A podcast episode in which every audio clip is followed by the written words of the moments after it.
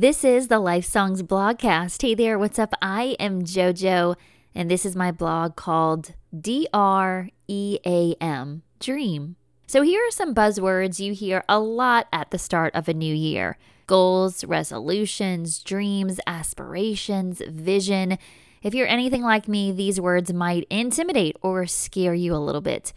Maybe you're more like Jasmine, who is the Lifesong social media coordinator. She thrives on making a plan and setting goals for herself. It's one of the reasons I really admire her. If I'm being honest, though, the reason why these things slightly send me into a panic is because I do not like to fail.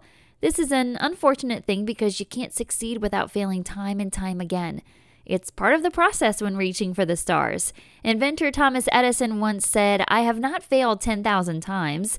I've successfully found 10,000 ways that will not work. That is both terrifying and amazing to me because it shows his tenacity, drive, and perseverance, all things you need if you're going to prevail. Back when I was a hairdresser, we'd make these vision boards. We'd cut out different pictures or words from magazines, newspapers, etc., and glue them to a poster board so that we could envision what we were reaching towards. That was great and all, but to be honest, I never knew how to attain those things I placed on my board. They were just more like hopes because I never had a plan or steps in place to move forward.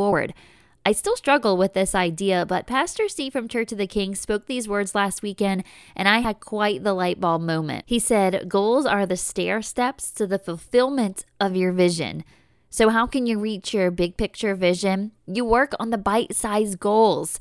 For example, if you want to see improvement in the way your body looks and feels, start with your daily eating habits, implement a workout routine, even if you just start walking around your neighborhood, and get lots of rest. The improvement is the vision. Eating habits, exercise, and sleep are your daily goals.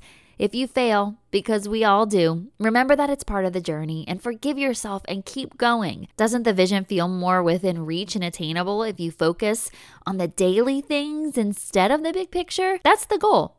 Pun intended.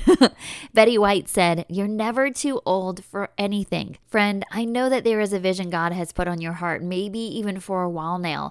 So, what realistic goals can you set today to get there? Write them down and ask the Holy Spirit to help you dream. D R E A M. Dedicate real energy at moving. Habakkuk chapter 2, verse 2 says this Then the Lord answered me and said, Write the vision and make it plain on tablets, that he may run who reads it.